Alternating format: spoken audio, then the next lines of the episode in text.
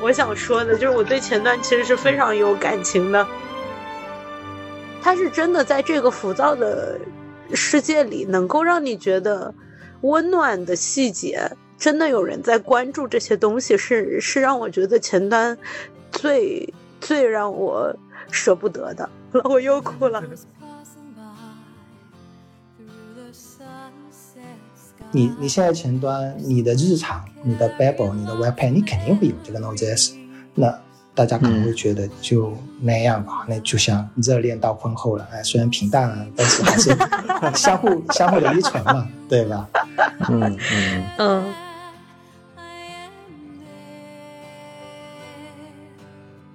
它的寓意就是希望各个团队的架构师啊，能基于 A 个去孕育出符合。他们团队业务场景的上层框架嘛，对，它是这个的意义，所以它专注是做底层，所以这个东西，所以叫 egg，所以叫 egg 呀，对啊。其实参与开源不等于说你要写它的核心代码，参与开源是一个渐渐式的一个参与，在微小的一个参与，其实也是有很大的一个价值，可以带来一些很微小而美好的改变的。欢迎来到迪魔王电台，Demo 让有意义的事情有意思。我是电台的主理人五花肉，我是迪西。今天终于终于终于跟我的老朋友天珠约到了时间，能一起录制。嗯，天珠是我在混迹前端圈的时候，呃，认识的好朋友。嗯，我们现在的工作上也有一些交集，然后他也比较爱喷，呃，爱 爱指导我。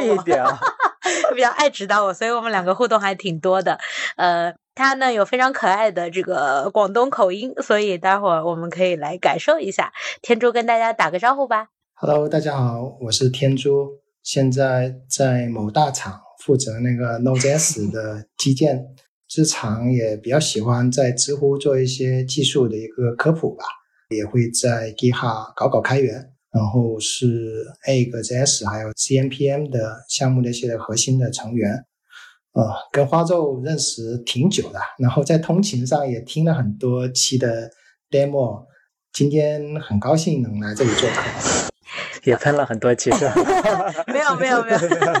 哎，天珠其实最近正好有几个里程碑的事情，一个是 NPM 的那个，一个是你知乎的一个算是数据的里程碑，你要简单分享一下吗？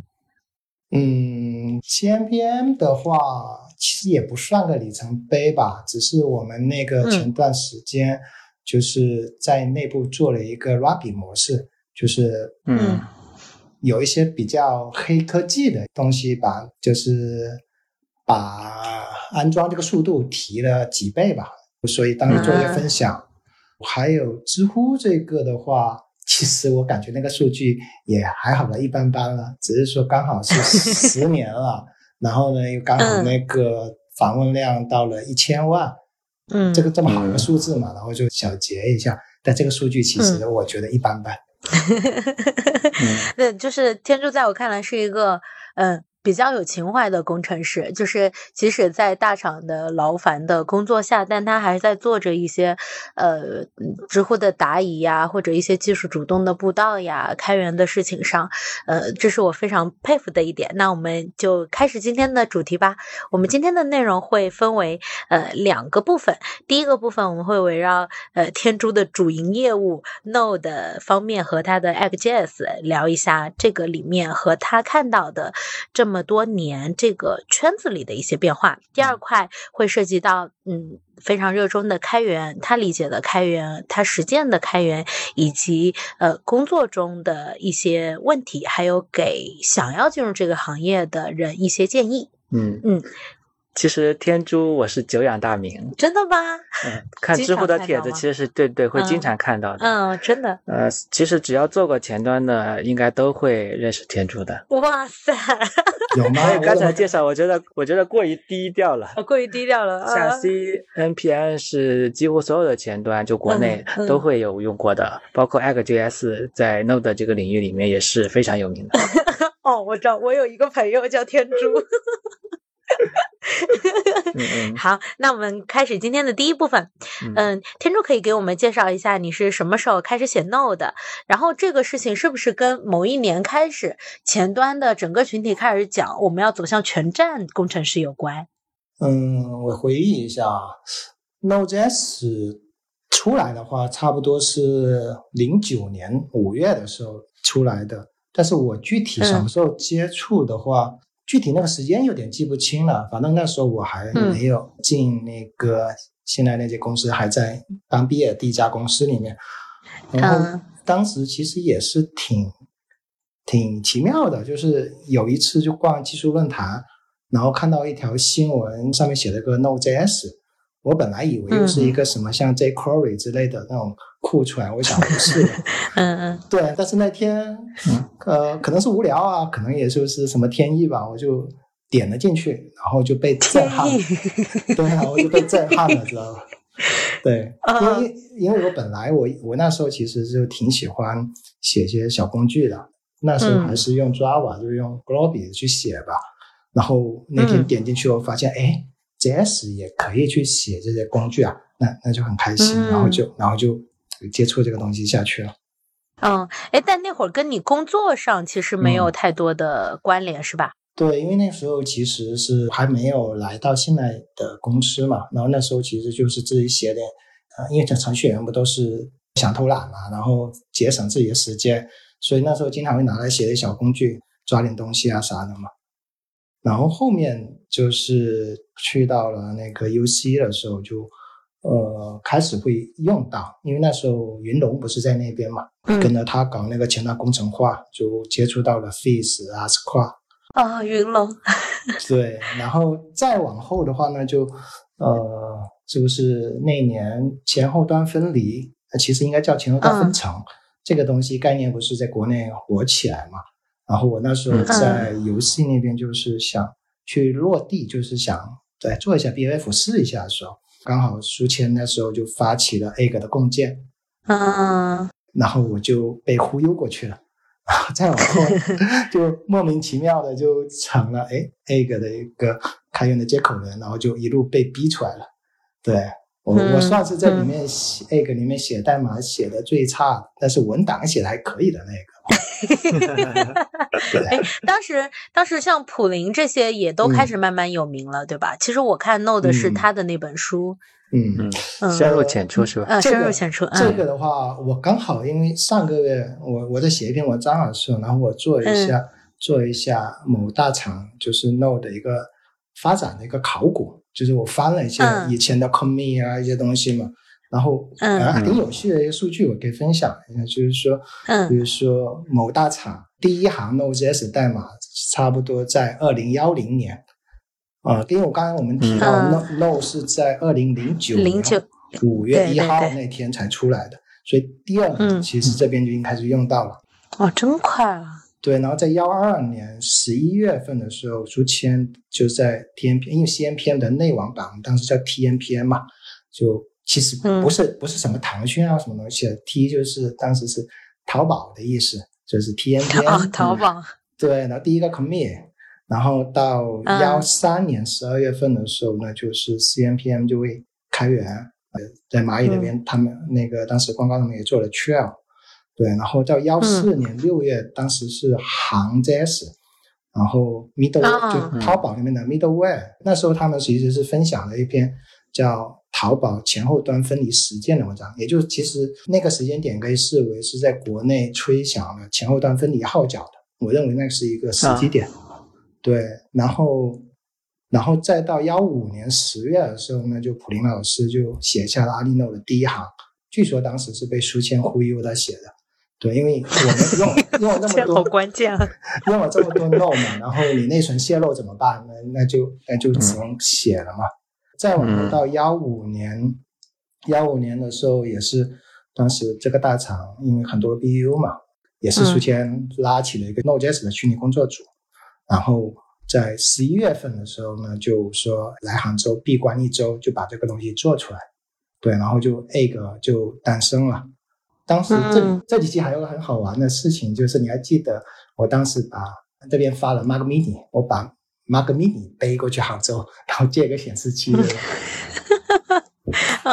嗯，对，然后还被那个安检就围观，这是啥？我一个很小的东西。嗯，然后再往后还有两个时间点，就是幺六年的九月，就在那个零 zs 上，我这边就被推出来去宣布开源。嗯嗯嗯，当时其实还是一个期货开源吧，就是我们宣布开源了，源码出去了，但是文档还没出来。嗯，那那三个月被骂的好像也挺惨的。对，然后到春节的时候就发起了一个闭关，就把文档写出来，就发现哎，后面几年就就感觉还是得抓起来。对，然后大家当时在新豆上去直播看直播写文档，知道吧？嗯，最后感觉还挺挺好的，因为这几年大家说到文档的话，都会赞一下 egg，那然后我觉得还行。对，也就这几个时间点，我们这边的 Node.js 的三驾马车，就是框架就 egg，包括你 C N P M，然后还有最重要就是 APM 的性能分析工具，就是刚才说的 Node，这三个就齐备了。那再往后呢，就 Node 就在这个大厂就开始去跟 Java 去搏斗啊，然后争下一片天地到现在了。对，哦，刚才讲的讲的时间我好有画面感，因为一零年那时候我就是在阿里淘宝，然后那时候正好在前端做的最重要的事情就是前后端分离，而且 Node 在这个过程中扮演的作用是非常重要的，因为那个时候要跟后端去做分离的话，一般都是用 Node 做一个中间层，嗯，所以正好是那个时间。嗯。对我其实是参与了后半程。前半程，你们俩接起来就是全程。前前半程那段，其实我现在去回看他们当时很多东西，真的是很佩服他们。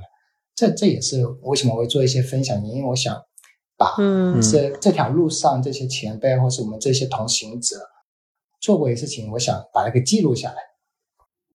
嗯，我跟你讲，我现在眼泪在眼眶里，没有必要吧？真的，我就就是我这种心情，我真的要哭。就是我这种心情怎么描述啊？啊，就是我觉得特别纯粹和感动，就是 特别是你做。做了这么久之后，啊，我真的觉得太感动了，因为很多人都在吐槽说，在大厂或者业务压力下，你去做一个技术的东西，嗯，大家都是很负面的，但是在这种情况下。还真的，我真的哭出来了，我真的哭了。但是，但是在这种情况下，还是有一批人在坚持，而且把这个路走得很好。我跟你讲，当时的背景是什么样子？我真的第一次录播可都哭了。就是我们听众有一些是前端，有一些不是前端。嗯。但是在一零年那个时候，真的是前端拿着 Node 做武器，在争出一片天。真的很难，那段时间真的很难。对，因为刚才说那些工具有后，其实你要想在厂里面去把把它给跑起来，其实背后还有很多的东西，因为别人会质疑你啊，因为毕竟当时厂里面就是 Java 独步天下的，你你一个 Node，你凭什么能进来？你的安全保障够了吗？你什么各种挑战？然后我就看了他们当年做的事情，其实挺佩服的。比如说研发平台这些只支持 Java，对吧？那我们就把自己伪装成一个 Java，我该有的端口、该输出的日志格式都一模一样。然后，哎，我调不了他们 Java 的中间件怎么办？当时像中原那么一批人，我们就直接看着他们中间件的 Java 代码，因为他们不愿意给你跨。但那时候还没有原原生嘛，就对对这种异构语言，其实大家看不起的。所以他当时我们是看着 Java 的源码，一个一个把翻译写成 Node 相关的东西。包括监控啊，什么东西，反正这么多年把这个做过来，才能跑起来这个事情。然后现在也是被人认可，不是一个非标应用了。嗯，就是现在 Node 可能没有像当时想象的那么普及，但是呢，Node 对于前端这个。岗位的发展来讲是一个非常重要的里程碑的东西，因为在 Node 出现之前，前端的工作真的是刀耕火种，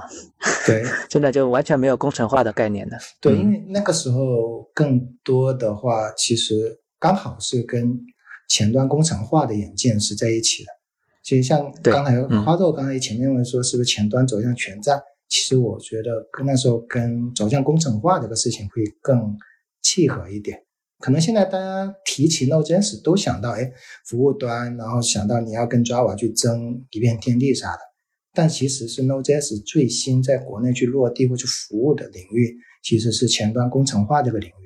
就比如说当年的 Face，然后 Webpack、Babel 啊，这些这些真的对整个前端的，因为你也知道嘛，编译嘛，没有这个东西的话，其实前端很难发展的。因为我们再往前。我们写这些东西，我没办法编译，然后要构建发布的话，我们只能用 Maven、用 ARM 这些东西，其其实是挺受限的。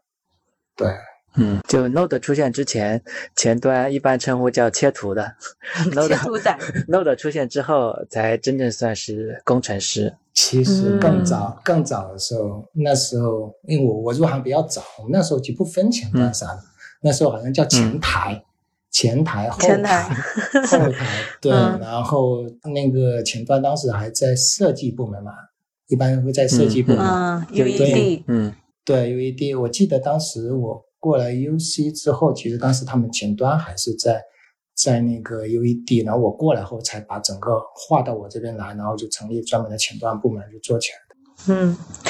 啊，我我现在主理人情绪平复了，平复了。那我们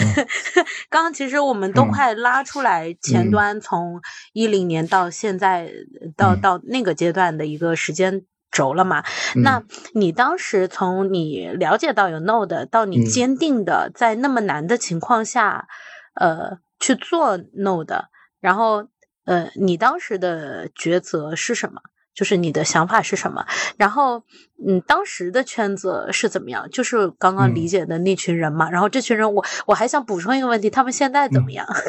嗯 嗯，可以，那个等会可以说一下。就当时坚定的选吧，我感觉也没有说很坚定的选，因为你没得选。对你那时候做工程化，你肯定是只能用它，因为你它是你唯一的武器，你不可能选其他语言，因为本来前端就很难了，前端。是唯一一个 有三门语言，而且完全风格不一样的 HTML、CSS、JS，怎么样？你还能再来一个 Java 什么？其实太累了。所以当时是选了，其实有了它，也很自然就用了它。然后呢，因为跟大家刚才说了，我跟着搞前端工程化，搞完了就哎又又 A 个这个东西就来了。其实是可能是伯乐吧，或什么，反正我在两个时间点刚好就踏到踏到这个地方去了。也喜欢这个东西，所以一直就下来。然后圈子这个的话，嗯，怎么说呢？呃，其实，在当时那个时间点的圈子，国内的一个 No 圈子一开始很少的，因为我们知道 JSCOM、JSCOM CN 嘛，就是 JSCOM 的中国的这个，可能现在年轻人可能不太知道了，但是在幺二年的时候是第一届是在上海过 JS。幺三年北京，幺四年杭州，幺五年深圳和幺六年是那个南京嘛。然后其实前前面几届就是苏苏谦跟普林他们组织的。据后面他们跟我说了，就回忆说，当时为什么组织这个东西，其实就是为了忽悠国内的同学们多写点 No，好让他能招人。对 对对，当时那几届真的，我我也是那个时候才开始去。哎，在国内那那时候国内的大会，那时候真氛围真的挺好的，大家会去聚会，去线下去聊，对，不会说像现在一些会可能在那里喷，哎，你这个人太深了，太浅了。那时候是真正我们去参加，然后呢会在线下就面基去聊，而且那时候我记得前几届 No 方面的大神嘛，就国外的像 Substar 啊，好几个都过来了，那时候真的是很火，大部分人其实那个时候就开始去认识了。嗯嗯，就是我们刚聊那几年的，无论是大会呀，还是呃你提到的伯乐，就是类似苏谦呀、普林这样的大神，其实那个时候就是真的是拿实力在做事情，和真的在培养整个的人才圈的。那近几年其实 Node 的声音，呃，没有之前热度那么高，然后也。也没有看到，无论是 JSCOM 还是之类的这种比较专注的会议，呃，你怎么看这个状况？嗯，怎么说呢？就说 Node.js，大家可能感觉这几年没有以前的热度那么高嘛。从我角度来看，其实是回归正常那个热度吧。嗯，比如举个例子，就是现在我们有台 Mark 的话，也不是什么值得炫耀的事情。程序员大概率都会有一台嘛，特别是前端，你职业生涯大概率就没办法离开 Node.js，也没办法离开 Mark。当一个东西成为你的日常的时候，那可能就不会有那么多经验的讨论了，因为我已经拥有这个东西了。你你现在前端，你的日常，你的 Babel，你的 Webpack，你肯定会有这个 Node.js。那大家可能会觉得就那样吧，那就像热恋到婚后了，哎，虽然平淡，但是还是 相互相互的依存嘛，对吧？嗯嗯嗯，对，当然他现在是有一些问题在那。对，呃，因为他比较。比较平淡之后，就会有一些，比如说，当时可能我呃刚毕业，然后看到这个行业特别火，然后就业前景又特别好，因为当时的大会还是贴着很多这个职位的招聘的，大家都会觉得前景一片广阔。然后呃，现在相对于大家选择也比较多一些，然后没有特别嗯一个热潮的话，很难说在抉择的时候能够往这个方向上去选。我的我的一个想法，所以就是说，Node 现在，嗯，在大企业的应用，或者说在整个行业的应用程度是怎么样的？就它实际在业务上的比例是怎么样的？嗯，首先，因为 Node 刚才我们说了，它会分好几个领域啊，就是像服务端领域，然后呃，前端工程化就工具这方面的领域，然后还有其他一些。嗯，在工具这块，其实刚刚也提到了，这个都。都一直都在用了，虽然现在这两年开始流行，比如说把它给秀化，就 Rust 去写一些，但我我的观点其实还是在于是，如果你这个工具你的受众它是前端，那 JS 嗯，它就是没办法，你你你要是招人啊，或者是你的用户能让他下沉下来，能参与到里面来，你同一种语言是不可避免的。Rust 啊，这些可能会在局部的某几个大神写一些东西出来给大家当成黑盒子去用就好了。但是你说日常所有东西用它写的话，我我我目前是比较谨慎的一个看待。然后在服务端领域的话呢，呃，我看到的一些情况的话，就是说大公司跟小公司用的还是比较多的。主要是大公司的话，它的因为前面有这一波人去做了很多基建。这个基建带来的它有一些效能啊，其实这个东西它的用的成本就不会那么高，但现在也有一些问题要处理。然后小公司的话，哎，我就快，就我直接用一些那个云的一些东西，我就上上去就行了，我先赶得快。但中间的中型公司的话，这些就会比较比较麻烦一点，因为呃，往往他们这些同学他的前端的话语权不是很强，然后他们又很重视一些。比如说保障的事情，那你怎么去说服公司的 SRE 啊、运维的事情的话，这就比较难一点了。但我认为这块的其实出路的话，就是 Serverless 吧。但这个东西现这两年其实每个人说的 Serverless 都不一样。就这块其实，对它主要是说，我认为它它其实带来就是一些民面维跟轻研发的东西。到那个时候，就大家。什么语言其实都差不多嘛，那我我都是写一个聚合层，写写一些简单逻辑，用不上那么多复杂的东西。对，然后如果我看到了一些真实应用的话，那像我所在的某大厂，它大部分的页面，其实在所有的就前端页面能看到的，大部分都是托管在 Node.js 的服务上的，然后内部还会有特别大量的一个中后台的场景。啊，虽然中后台这个现在都经常被人 diss，但是它确实是很有价值一个东西啊。那举个具体的，像蚂蚁这边，就是蚂蚁这边，我们去那个渲染服务，就是大家参与所有活动，那我的页面托管个渲染服务，那这个就是我们我们这边会一个 Node.js 应用。那 CMPM with CMPM 的 register，那这个的访问量也是挺恐怖的，那个流量也是很恐怖的。它的话也是我们用 Node 写的，最近我们在用 Egg 重构它。那 GMPN 如果挂的话呢，那基本上大家国内前端今天就可以可以那个休息了。嗯嗯，其实听下来，呃，整个的热度只是看上去没有之前那么火热，因为嗯，大家。都习以为常了嘛。但实际上，它的整个的就业情况呀，它的应用情况呀，还是非常广泛的。嗯嗯，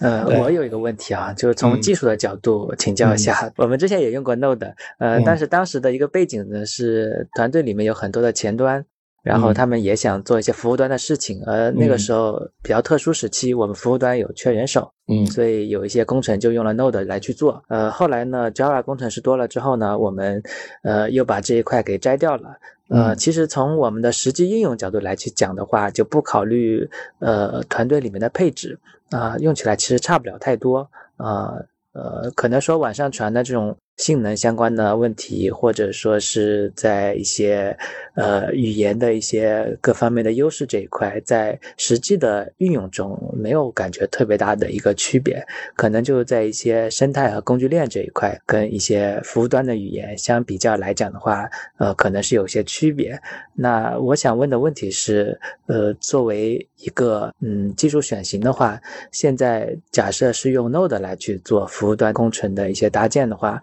呃，相比较于服务端的传统语言，像 Java 这些，呃，它到底有什么样的一些嗯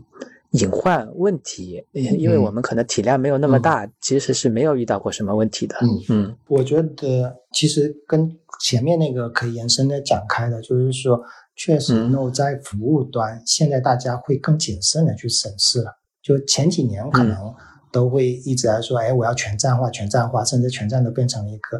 呃，黑别人的词。呃，现在 从这个时间点我去看的话，确实是应该往回说一点。为为什么呢？就是说，随着这几年移动互联网的发展的话，其实前端它的领域你会发现越来越大，所以所有需要人机交互的地方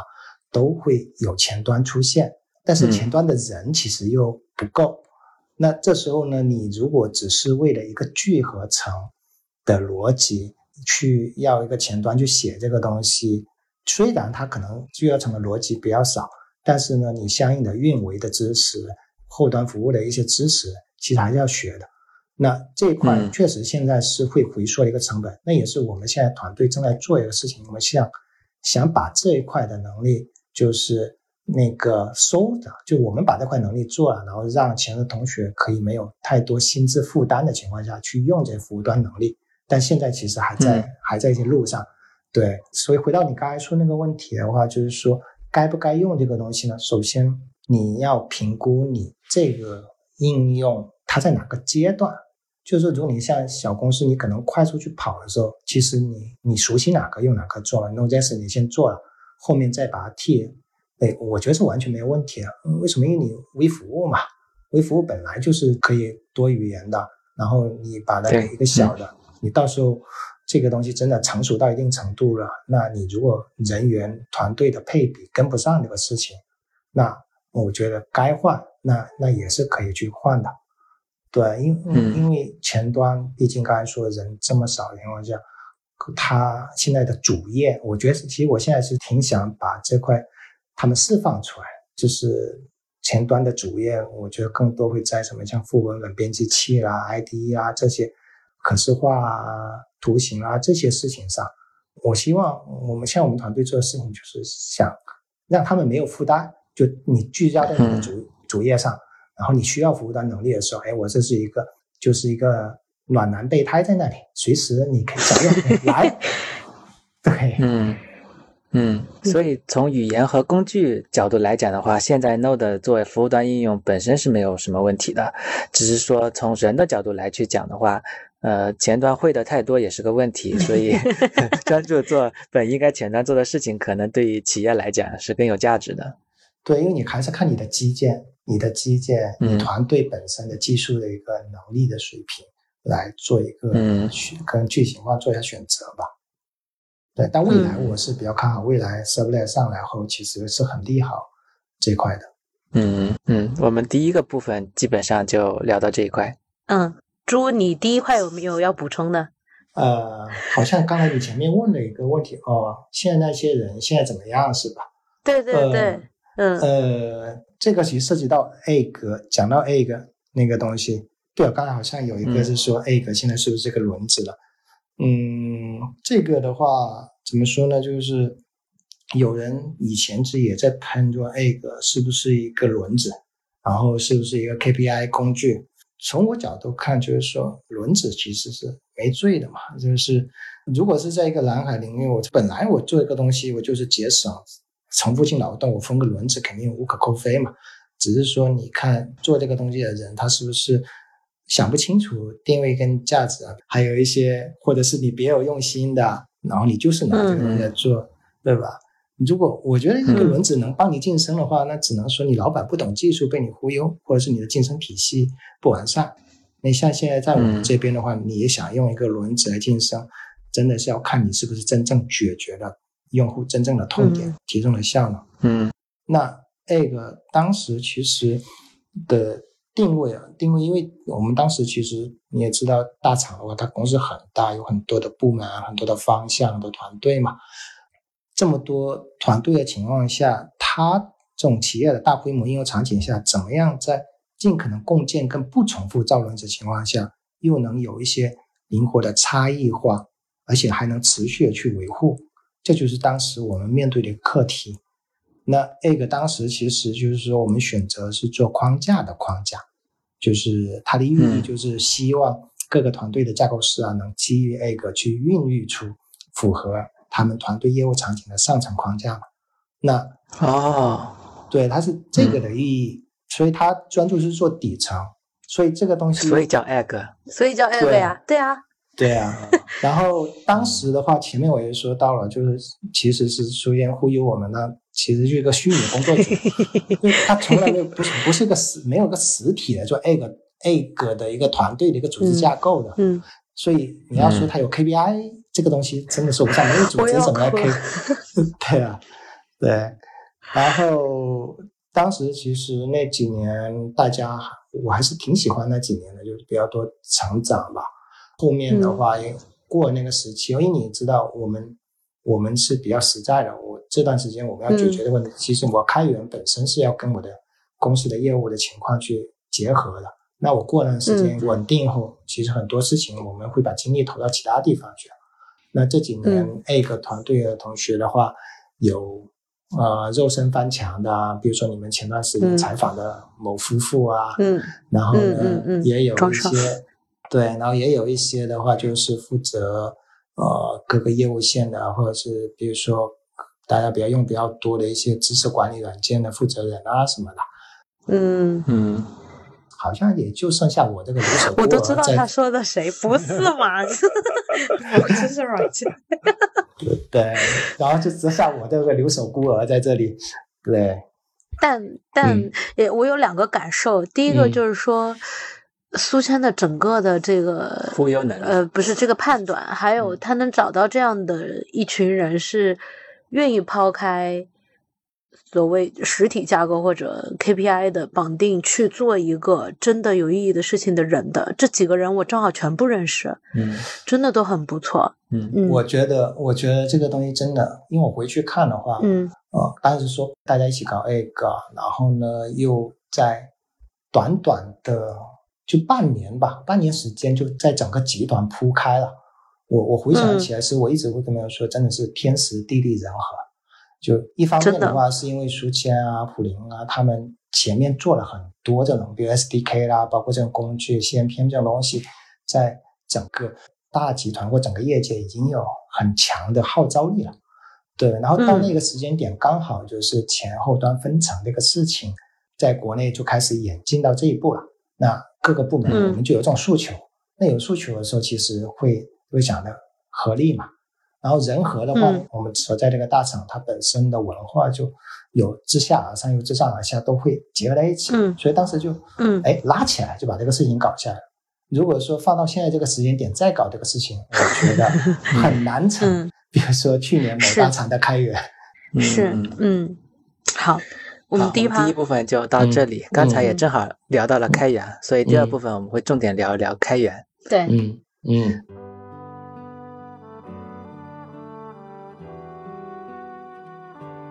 然后你单说第二部分，就是刚才第一部分讲了，第二部分是吗？然后再进场就行了，状态保持住，好好好，别又哭了。我靠，我第一次录播课录哭了，真无语。但我真的觉得很感人啊！我真的，哎呀，不行，我说说又哭。你经历过吗？是我经历过那个年代。我没经历过，然后我共情能力特别强。但是他说的行 JS 啊、凝 JS 啊这些，我是我都能想到那个画面，你知道吧？那些大会，因为我搞会的嘛，就我都能感我我给那个谁跪下，是不是就在一个 JS 大会上？我都出道成名成名照。这么说，确实是好久没有这样子的一些是。活动了，而且真的很纯粹。就真的那会儿前端圈的氛围有多好，因为他的会又很密集，然后人就是因为他们真正的活跃都是在做有价值输出的活跃的，就比如说我我我很呃，我上个月还发了一条朋友圈，就是玉博又在做一个前嗯这个前前锋营的一个事情，就是培养这个高校里的前端的同学，体系化的教他们东西，然后我当时就转发他做的这个课程。我就回忆起我当时在学校的时候，嗯，我我们正好在闲聊，我就回忆起我当时在学校的时候是找不到任何前端的东西能学的，就跟着微博上活跃的社区里活跃的那些大 V，那些前辈们在学，呃，微博的一些前端，然后百度的一些前端。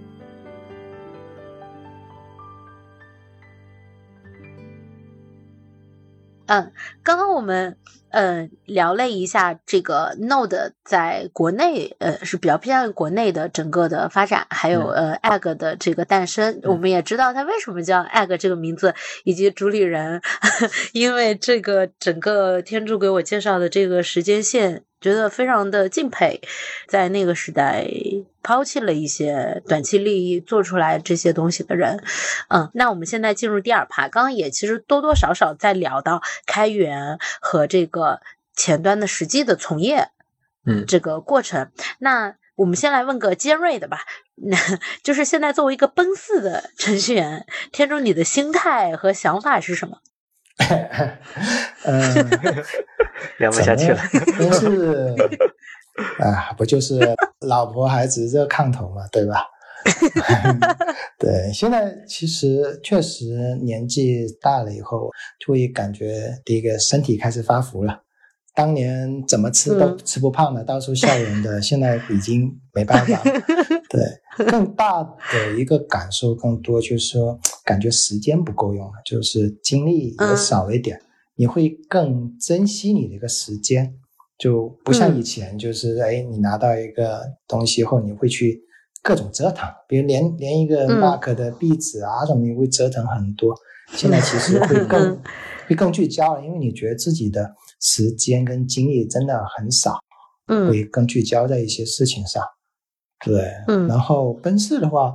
国内就老说那个东西，但是从我看到的东西啊，像叔叔啊这些，has 啊这些，其实都在嘛，对，甚至前段时间刚才说到知乎那个数据的时候，我从里面我发现，在知乎上我关注我的那些人里面，四十岁以上的有占百分之一。差不多就是两三千人吧。我当时看到这个，我我是挺惊讶的，居然有这么多那个四岁上的，然后还在关注我，然后还活跃。因 为因为我看我那些我的那些关注者的活跃度是百分之七十五的活跃度，基本上每天都在上的。嗯，哎，其实我想问，就是，嗯，呃，可能不只是针对于程程序员这个分类，就是说你从业到了奔四的这个一个年龄段的时候，你的对于工作的心态，或者对于工作和生活的平衡、家庭的平衡上，会不会有一些变化？嗯，变化的话，可能刚才说嘛，其实会更有一些，会更多偏到了。呃，家庭上会有一些嘛，然后工作上其实也会有，但是你可能呃组织架构啊或者什么的时候，其实你会更多会去考虑一些全局方面的一个事情，因为人也不是很多嘛，但很多东西还是要自己搞。对，嗯嗯嗯，哎，我对面这个奔四 奔四的程序员，嗯，其实你们两个都越做越不像前端了，对吧？嗯。对吧？我我我就是非典型前端啊。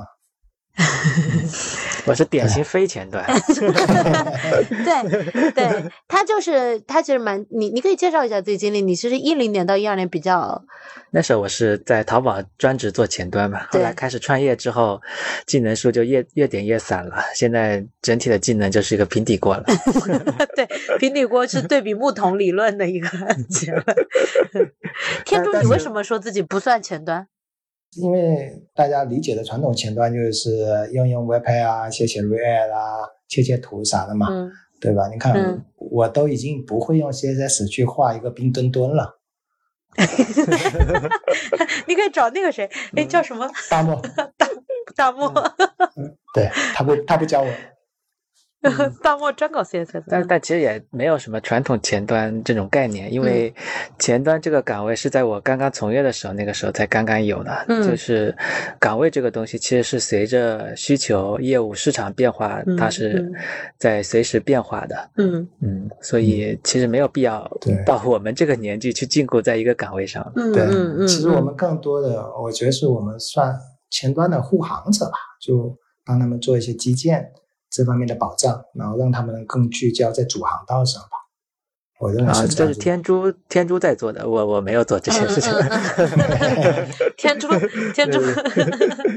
对对对。哎，反正就是我我我真的觉得天珠的整个人和他做的事情是一体的，就是你能感受到他的他的情怀，跟他做出来的项目和产品都是一样的感觉。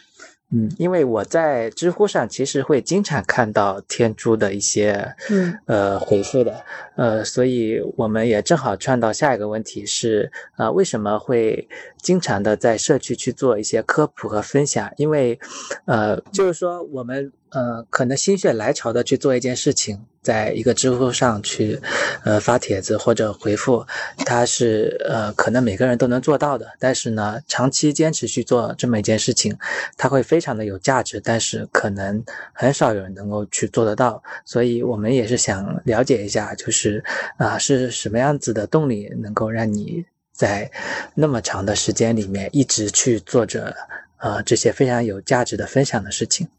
嗯，这个更多可能是你如果没有一些回馈的话，其实这个事情也是很难做下去的。嗯嗯，我想一想，这个可能有几点吧。第一个可能是因为我们那一代人那个时候，就是我们是和和平的那一代人嘛，那那个时候其实是互联网的一个分享的精神、开源的精神。这些东西可能在我们刚入行的时候，那段时间给我潜移默化的一些改变吧。包括几位前辈啊，像云龙书签啦、玉博啊，他们当时也是这么无私的去帮助我去成长。那我有时候觉得，哎，我有责任去把这个东西给传承下去吧。然后另一个呢，我觉得其实我挺推荐，不管是现在，或者是你一个小微，或者是你刚出来一个新同学。我其实挺推荐大家去多写点东西，然后多去交流、去分享出来，因为我觉得这个是一个自我成长的方式。因为只有你真正把一个东西用你自己的语言去表达出来后，我认为你才是真正的去学会了这个东西。你在写的过程中，你在跟别人交流的过程中，他会给你的反馈，会让你真正把这个知识给学会了。然后第三个的话，我觉得是回馈和成就感吧。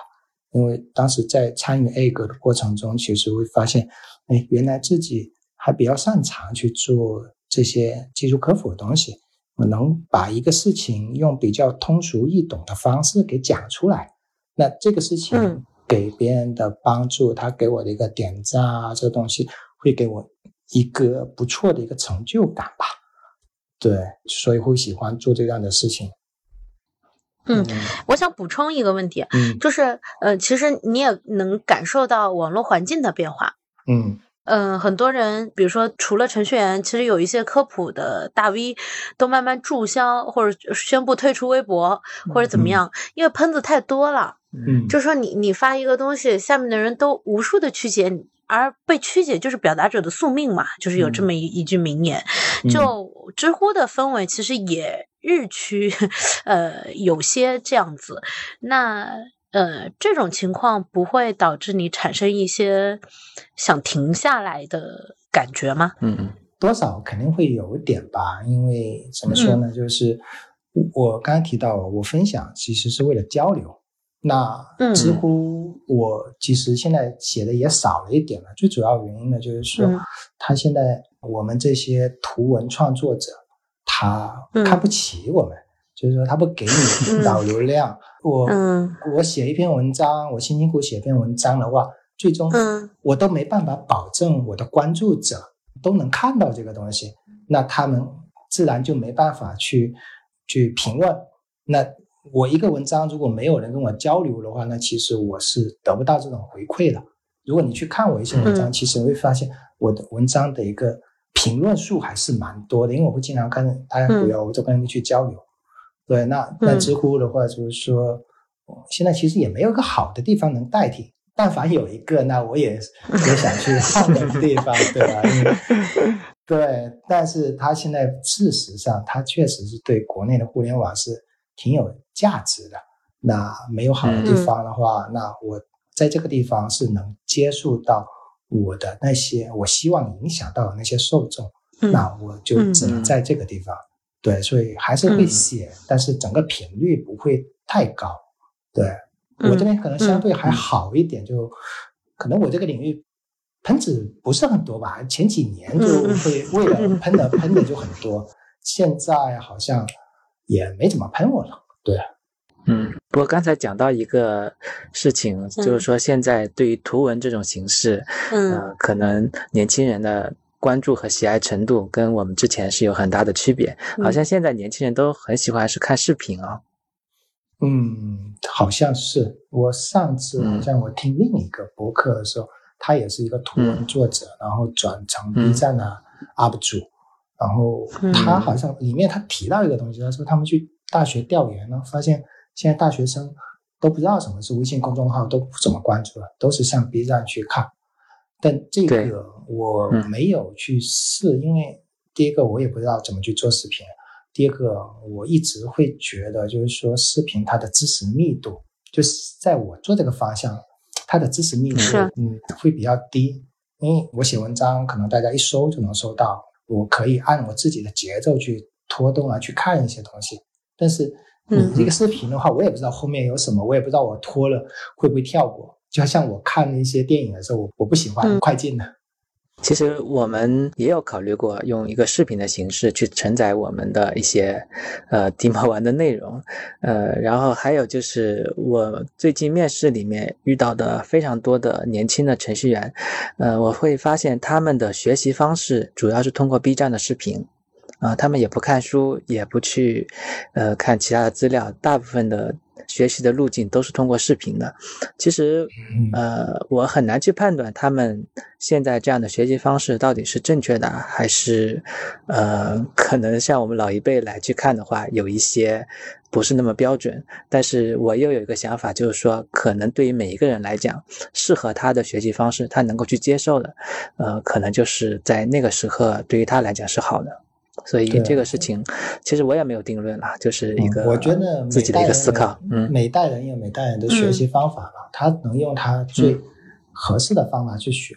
就比如说，确实是入门的话，可能视频稍微好一点，因为很快时间人家把你手把手把这个给你弄了，可能会好一点。每一代人都不一样。我们那个时候哪有什么互联网啊？拿了一本电脑报啊，什么东西看了，然后就在那边去敲的。那你现在有有这个其实也好，其实我现在挺羡慕现在年轻人有这样一个起点的，所以这个也是说为什么做科普的一个原因，就是说，哎，自己当年挺不容易的，那你现在年轻人有这样起点，帮他们少走一点弯路，对吧？就比如说我们最近在做的前锋营嘛，哎，好像打广告了，嗯，哎，可以可以，这个是这个是我非常认可、非常认可的事情，呃，这个。呃，这个这个企业不是广告吧？就是怎么思考这个事情呢？就是说，首先我们是我们会更往前跨一步，就是说想会到高校里面去，就是可能对大二、大三这些学生，啊，我们会跟学校合作，就比如说什么北邮啦，然后航电啦，很多大校，我们就到里面去给他们设置这种选修课，前端的选修课。然后主要考虑点就是说，其实也没有说打算让他们学会什么东西，我可能更多是让他们提早知道啊，前端是这样子的，我感不感兴趣？那这样可能给他埋了一个种子。那他在大学后面几年有兴趣他就学下去。那这样的话，其实对整个圈子的人才的基数其实是有帮助的。那如果他不感兴趣，他提前哎，我就不感兴趣，我做前端，但那对他也是一个好处，对吧？那对我们来说，就是哎，我这个我提前去布局，把这个圈子做大了，那可能以后我们的招人啊各方面会相对会有一些优势咯。对，所以我们就做了那个支付宝的前锋营。哎，真的有段时间就是说，呃，国内的前端不是在阿里，就是去阿里面试的路上，真的还是影响很大的。啊，现在现在已经不是这个了。自己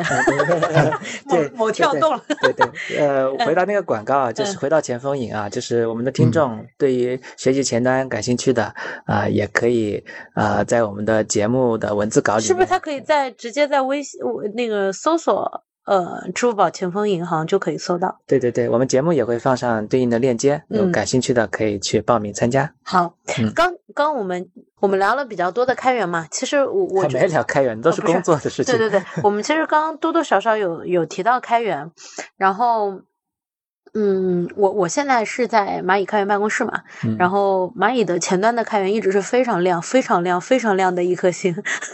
嗯，我我也有很多的工作上的东西，嗯，是找天珠或者苏谦、玉博整个教的。嗯，那嗯，我想听听天珠。作为这种非常亮、非常亮的心理的这种项目的这个负责人，或者现在还在这个这个管理着这个项目，开源带给你的是什么？然后，如果我理解没错，它其实跟你的主要的工作的 KPI 也好，OKR 也好，它是没有那么强制你干什么的。然后，你坚定的做这个事情的背后的动力是什么？嗯，做开源的话，也就是。痛并快乐着吧，就是对，因为前面说的，就本身这个收益其实跟刚才说的科普很类似。就我做这个东西本身，我们前端不可避免，我我们用了很多前人的那些产出的开源，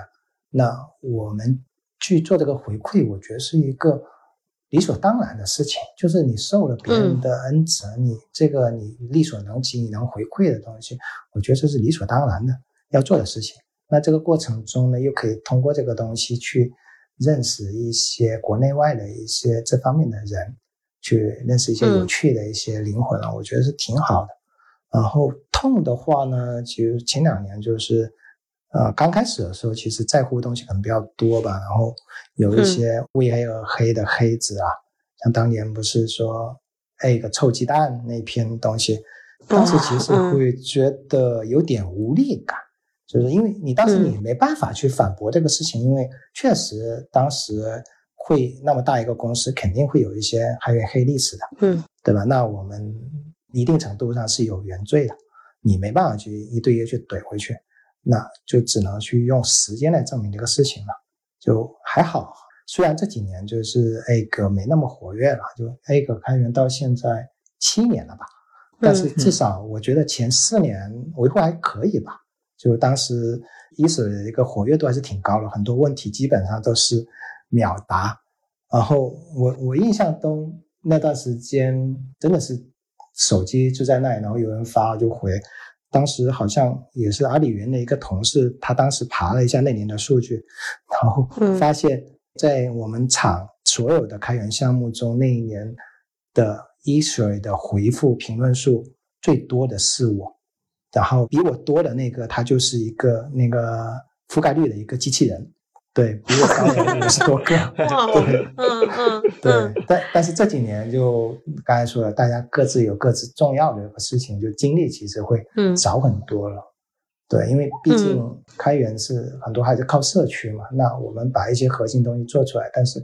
那个社区老实说，感觉没有怎么太太做出来，所以这块。我们可能除了核心的东西维护后，更多是聚焦在内部的生态上去做，因为这个才是我们的主业嘛。然后今年是开始启动了是三点零了，就重新会把社区的话做一些翻新吧。对对，这个这个也是我们这个约约这期播客的开头。嗯，对，就是就是是这样，就是天珠有一天找到我说要做品牌日，嗯，然后我呢因为工作重点不在这个上面，资源也没有，嗯，我只能拿我个人的时间或者我个人的一些能提供的能力。去帮他做这个事情，所以我我我就会觉得，我我我尽己所能，我所有的东西能够帮助到这个，这个就是这个播客的起点，我们聊聊这个的一个起点，嗯，正好补充一下。然后，其实从去年开始，开源突然热了，突然热了之后，你能看到里面有很多这个追名逐利的人，就我有时候看的有些累的，就是。嗯，我我我前天也在发一个朋友圈，就是说我我翻到了自己一九年的那个年终总结，我做的事情和我总结的跟现在做的事情总结的，我感觉我我的状态还是那样，但是整个行业，呃，热的不得了，就是就是就是这种恍惚让我觉得，一个是我只是坚持做了这些事情，然后就好像是在在这样的。呃，状态里，然后有有很多的人，你也不知道他在包装着什么东西，然后他也好像站在那样的位子里。我不知道天柱你是什么样的心态看到这样的状况。嗯，我觉得每个人定位不一样吧。就像我一直觉得，我们这边其实是非专业的开源，就是我们首先我们肯定是专注我们的主业。就是我，我们为什么做 A 个？是因为我们在内部本身，我们是要，我们有自己的框架需要。那我们在这过程中，我们就把做了个架构后，然后就把里面可以开源的东西给开出来。所以其实你理解，我还是在维护我自己的缺要框架，只是说它有一部分代码在社区，有一部分在我们里面，所以这种我们就会维护到。然后这也是说，像那个社区会有一些插件，我们的别人会提出，哎，你们为什么不维护？那我日常工作我用不到的东西，老实说我没有信心我能维护好这个东西。嗯，对，那那你刚才说的开源的话，所以其实我们我站在这个时间点，我去看开源跟以前可能不太一样，以前可能会更纯粹，就是比如年轻可能就就很纯粹的，哎，我就要嗯做开源，我就把它做好什么。现在的话会更去抓精力分配跟重点吧，就是说这是我的主线。我的开源会跟我的主线业务是关联，这样的话，其实双方的利益是最大化的。是我能做好我主，因为我的时间不是很挤占我生活时间的情况下，我又能把呃工作的时间和开源的时间结合到一起，那我会更看重这一点。所以你要说我们这个专业开源，我觉得倒不是很专业开源，毕竟我们也就是那种几条枪。嗯嗯，我我我现在就是上周的时候也有记者，就是公关同事给我安排了个记者跟我聊，给给他聊开源。首先是我是极力推崇了蚂蚁前端们做的做的事情和做的项目的。第二个就是说，他问我怎么看这么多年开源的这个这个这个变化，我其实也也我。比你还在这个 专业圈外，就我在一个很奇怪的位置。后来我就想说，我这样的角色在开源里到底贡献了什么？我长期有一段时间处于这样的自我怀疑里，就特别是我现在的这个位置离开发者又比较远，因为在开源办公室。然后特别你找到我这个事情，嗯，egg egg 的品牌日这个事情，我就想说，我还是需要我这样的。角色或者我们这样的角色，在这个呃开源的里面把社区做起来的，这个是我最近的一些。对，我觉得你提这个点，我觉得你提这个点啊，怎么说呢？就你做这方面你还对这个有误解，这个不太应该。就这个，但是这个我觉得可以，可以也是我想去分享一个点呢，就是说，嗯，我觉得参与开源是一个很简单的事情，就完全不需要薪资负担的，特别是很多新同学。就是刚毕业或学生啊，或者是出来几年的，其实参与开源不等于说你要写它的核心代码。你参与开源的，它是涵盖了整个生命周期的。比如说，你简单的，你作为一个某个开源项目的用户，你去用的时候，你发现它的文档有问题，对吧？你发现它文档呃有错别字啦，或者哪个地方写的不清晰的时候，那你其实你可以回馈过去的。你要不就提 PR 帮他改掉，要不呢你就发现这个地方有个问题，你就写一篇踩坑心得，那其他人也能收到这个东西。然后你用的时候，哎，我发现有个问题的话，那我提炼一个可以复现的方式，提交 issue，那其实也是帮助这个项目去呃完善。这是你使用的。那还有日常交交流，那比如说大家在 issue 啊，或者在一些社区，对吧？你你喜欢这个项目，这个项目对你有帮助，那其实你去帮别人去截获，就去答疑啦，或总结一些经验做分享。我我觉得这也是在帮助这个项目去成长的。对，那只是说这两个基础上再进一步，哎，你哪天你发现有个 bug，那我就直接撩起袖子看一下源码，哎，提交个 PR 去把那个修复，其实是很顺其自然的。你到那一天，嗯，你就真的很自然了，哎，你把它改了，提交了，然后写的写的，可能哪一天你就变成了核心贡献者，或者甚至你会去发起自己的开源项目，我觉得都是可以的。用用用句话总结来说，就我觉得参与开源呢是一个渐渐式的一个参与，在微小的一个参与，其实也是有很大的一个价值，可以带来一些很微小而美好的一个改变的。所以，所以其实 怎么回到公司的 slogan 了？对，因为我觉得这个东西就不用贪是负担，因为你觉得你就是用一个东西，我认可这个东西，那我就帮他各种方式，我去帮他给成长。我我觉得这就是已经在参与开源了。嗯，我理解这个，就是我会比较呃想的是什么？我会比较想的是，我这种职位在一个公司的发展到底可能性是什么？它的高度呢是什么？所以我呃，我接下来会做一个系列，就是去邀请每个公司里做我这个岗位的人去聊我们的这个在哪，可能就很像前端那个时候的，就是瓶颈。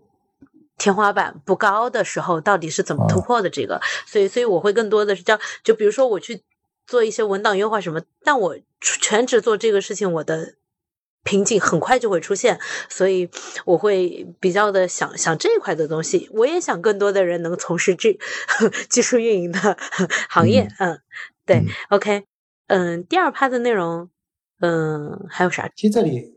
还有一个分享，就是说。开源这个事情，你刚才说的整个过程啊，其实最近最近有个热点嘛，就是嗯，那个俄乌纠纷这个事情，嗯，所以这个其实对我还是打击挺大的这个事情，嗯，就是说本身这个事情开源人开始去占国界了，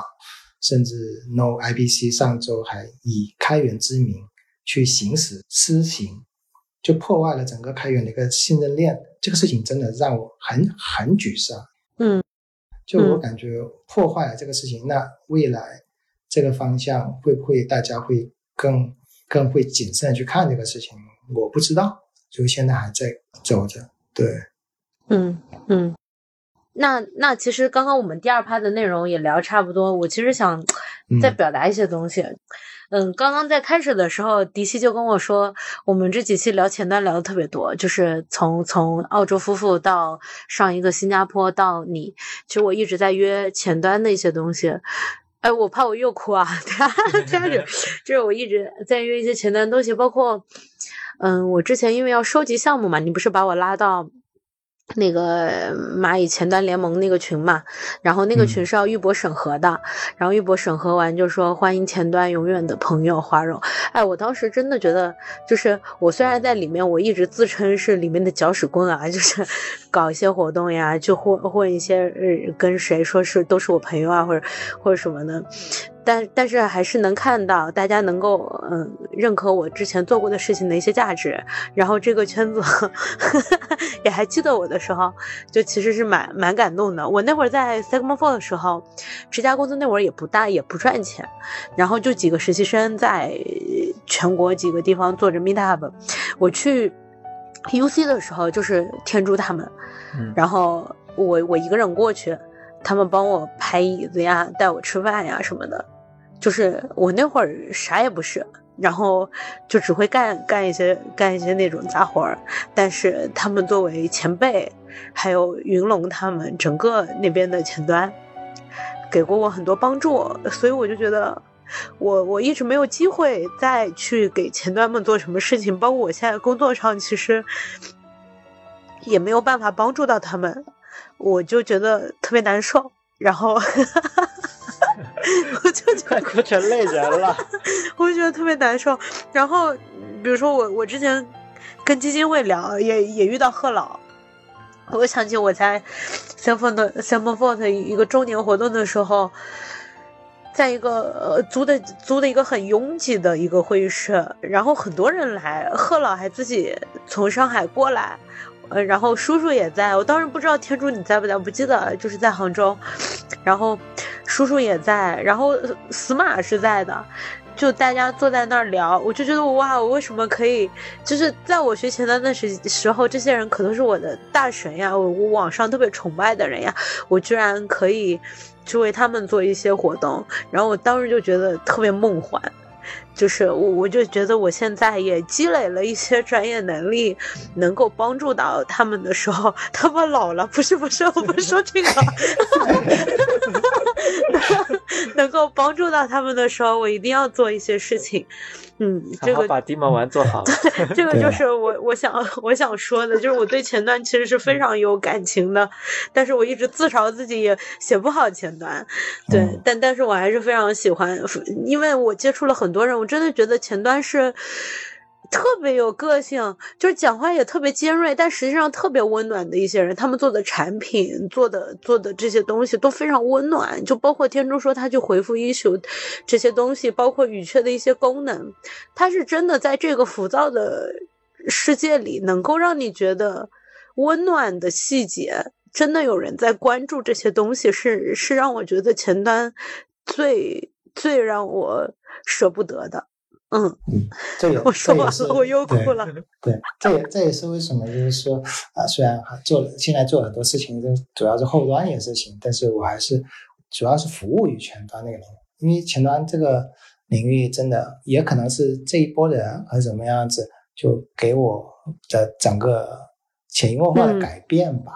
对，但是我觉得像你刚才说的，哎，那些什么大神的，其实我我觉得现在大家不要去。介意这个事情，其实就是就事论事，该聊技术就聊。对，因为你要说大神的话，那像当年 JSCOM 刚刚搞的时候，那时候我也我也只是一个小小小兵啊，然后上去，最主要是你愿意去参与进去，那你就很快能去成长上去。对，而且最近还有一个群嘛，就贺老的那个那个群，我真的好久没有看过氛围那么好的群了。就是，而且小优也经常在里面聊，因为我做这个，其实很多人都在讨论什么，我要运营一个微信群的方法论，我要怎么把一个微信群保证它有高活跃的讨论。但是那个群真的是事隔多年我没有折叠的一个 微信群，我真的觉得很难得。因为小优在里面吧。行，我今天要聊的都聊完了，说的也 差不多，两轮，说的也差不多了。好的。嗯，天柱有什么要补充的吗？呃，好像也没有什么了，有的话以后攒着再返场吧啊。好好的，好的，谢谢天珠，谢谢天珠。那我们今天就到这里。那我们就今天就到这里了，拜拜，拜拜，拜拜。